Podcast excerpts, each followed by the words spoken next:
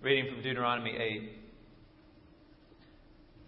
Take care that you do not forget the Lord your God by failing to keep his commandments, his ordinances, or his statutes, which I am commanding you today.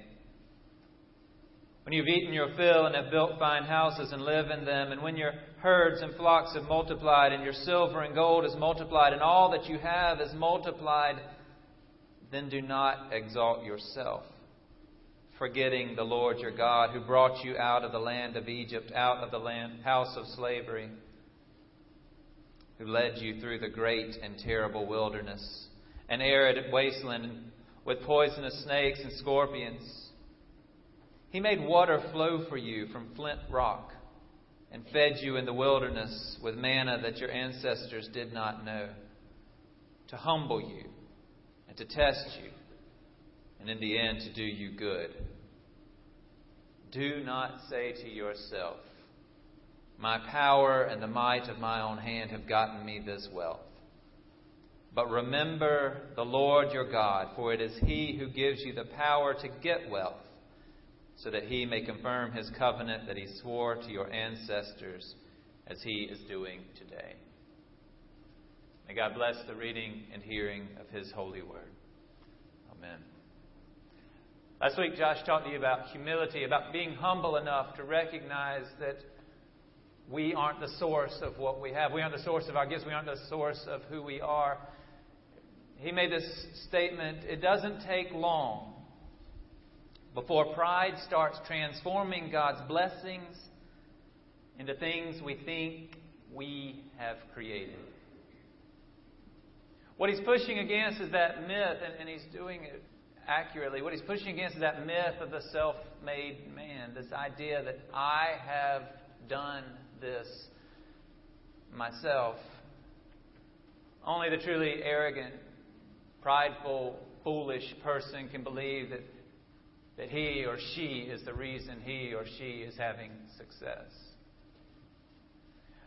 Peyton Manning wouldn't have a single touchdown to his credit did he not have, were he not to have someone to throw the ball to who could catch it? And he wouldn't be able to throw the ball at all if somebody or multiple bodies were in front of him on the line. And, and even he wouldn't have gotten to that point without some coaches and some trainers and some teachers all along the way getting him to where he could make those passes. And let's not forget that it sure seems God has given him a little extra talent and a little extra drive to be able to succeed in the way he does. There's, there's no one you can point to as a success who we couldn't line up person after person and say they helped that one get there. You and I, if we are succeeding at anything or succeeding because person after person have helped us get to where we are, eh, eh, we're also succeeding because we were given nutrition when our brains and our bodies were forming. We're succeeding because when we needed hugs, when we needed encouragement, there were people there who provided those for us. If we are succeeding, it's because there have been teachers in our lives who have shown us how to do things and encouraged us as we were trying to do those things. If you can put a sentence together if you can read a spreadsheet, if you can operate a machine, then there are many people you need to thank. You did not get here alone. And individual names for each of us will be different, but we all have these persons that we need to be thinking of, and they all get back to the same source of what we have, what we're able to do, which is, of course, God. Whatever good we have, whatever good we are able to do, is a gift from God. None of that is news to you, I don't think. But sadly, we forget. We forget to acknowledge the source behind all that we have. And so that's why Deuteronomy spends this time telling us to remember. Uh, this read, what I read to you today begins Take care that you do not forget the Lord your God. Now, one of the ways I think that we remember is by doing things that remind us. That's brilliant. You better write that down. One of the ways we remember is by doing things that remind us. Your being here is a way to be reminded, it's a way to remember. I'm on this committee, and we uh, evaluate people who feel like they've been called into ordained ministry. And so we were together recently. Uh, a guy had submitted some written work, and he was talking about Holy Communion. And he said Holy Communion is personal and emotional. And I said to him, That is fine, so long as it is. But what happens when Holy Communion is not personal and emotional? Is Holy Communion no longer valid if you're not feeling it? Jesus, when he gathered together his disciples and he, he, picked up that bread and he picked up that cup, he said to them, This is my body, this is my blood. Eat this bread, drink this cup in remembrance of me. And he never once said, As long as you're feeling it. He said, Eat it.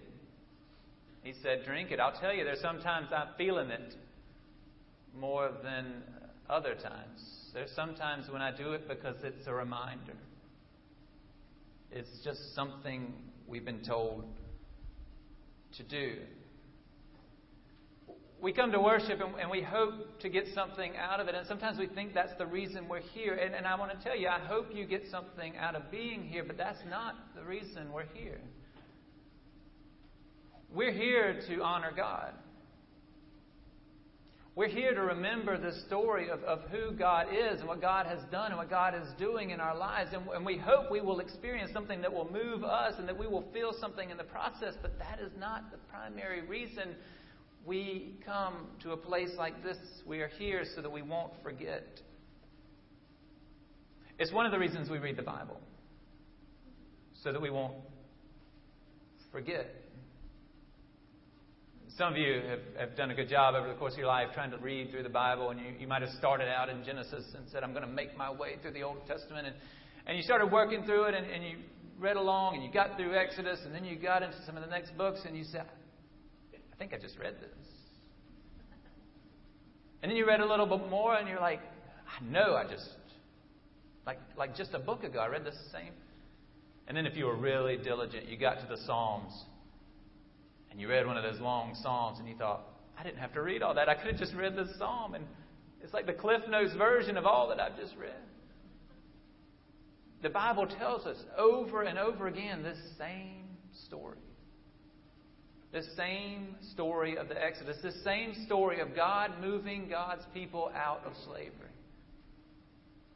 Now, I can tell you it's not because the people who put the Bible together were looking for filler.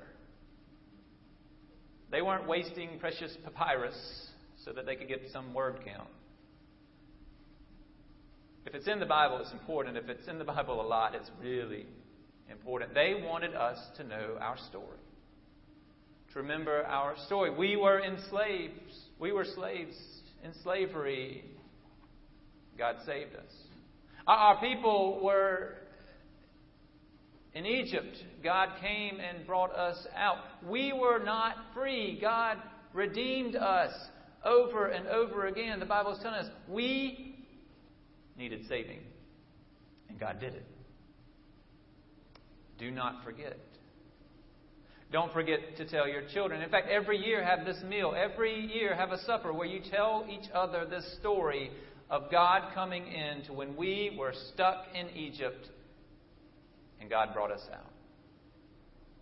Remember your story.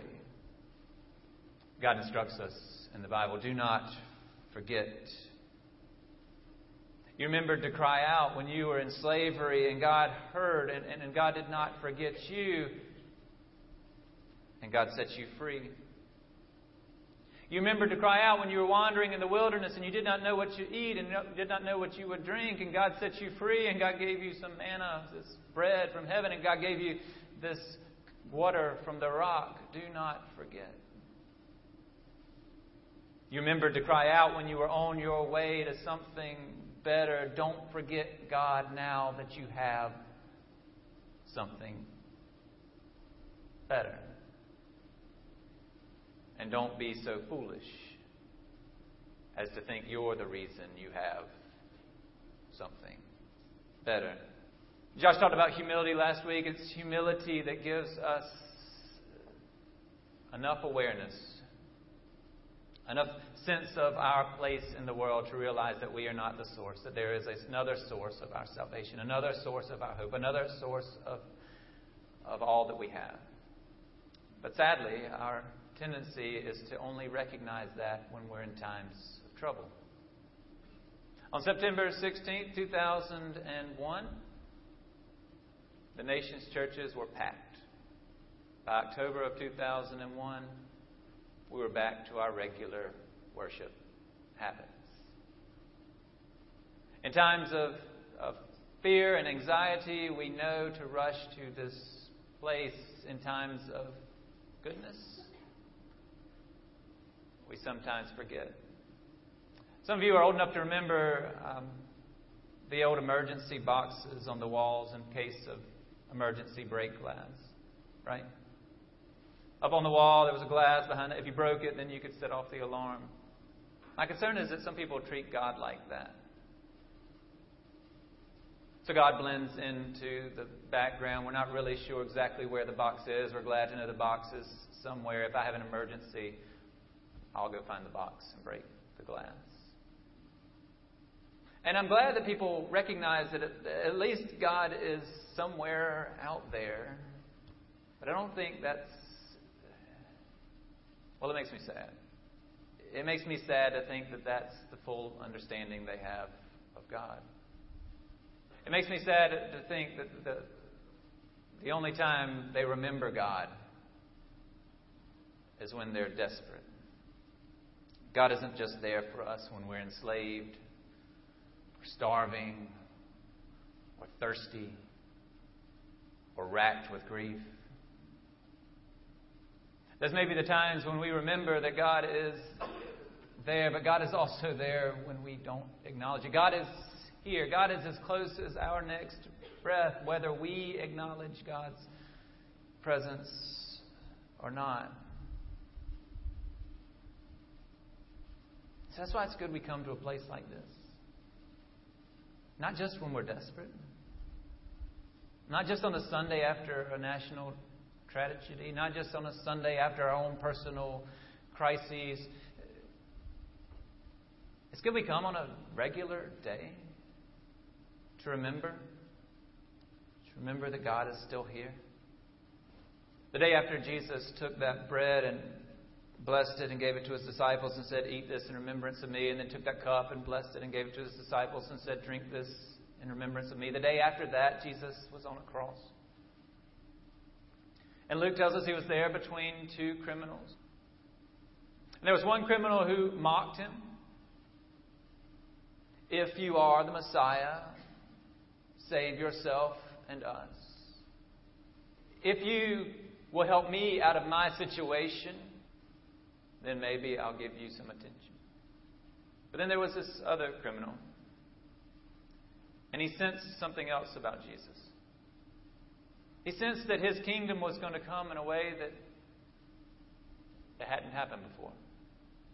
It wasn't going to be about the power of weapons or through magic.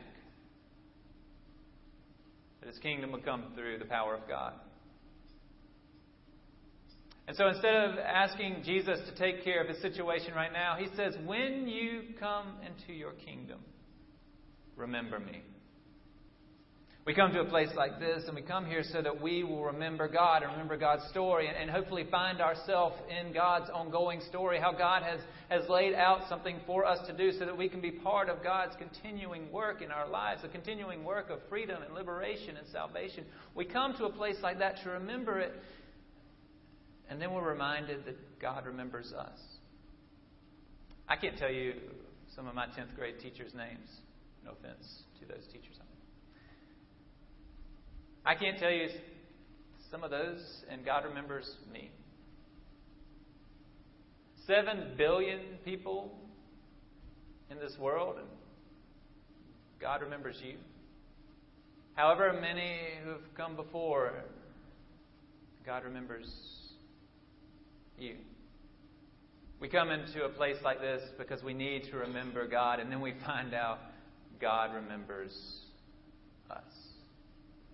There's a song, a chant, that's part of the Taizé community in France. We've kind of adopted it as part of our hymnal.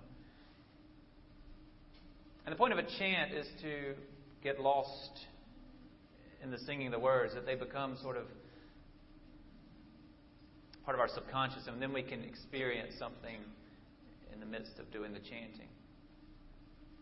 The, the chant is the, the simple as those words from the second criminal on the cross Jesus, remember me when you come into your kingdom. And Stuart and Johnny are going to help us to sing that. And we're going to sing it enough that I hope we'll get lost in the singing part. We won't think about what we're supposed to be singing. But instead, we will remember the God who will never forget us.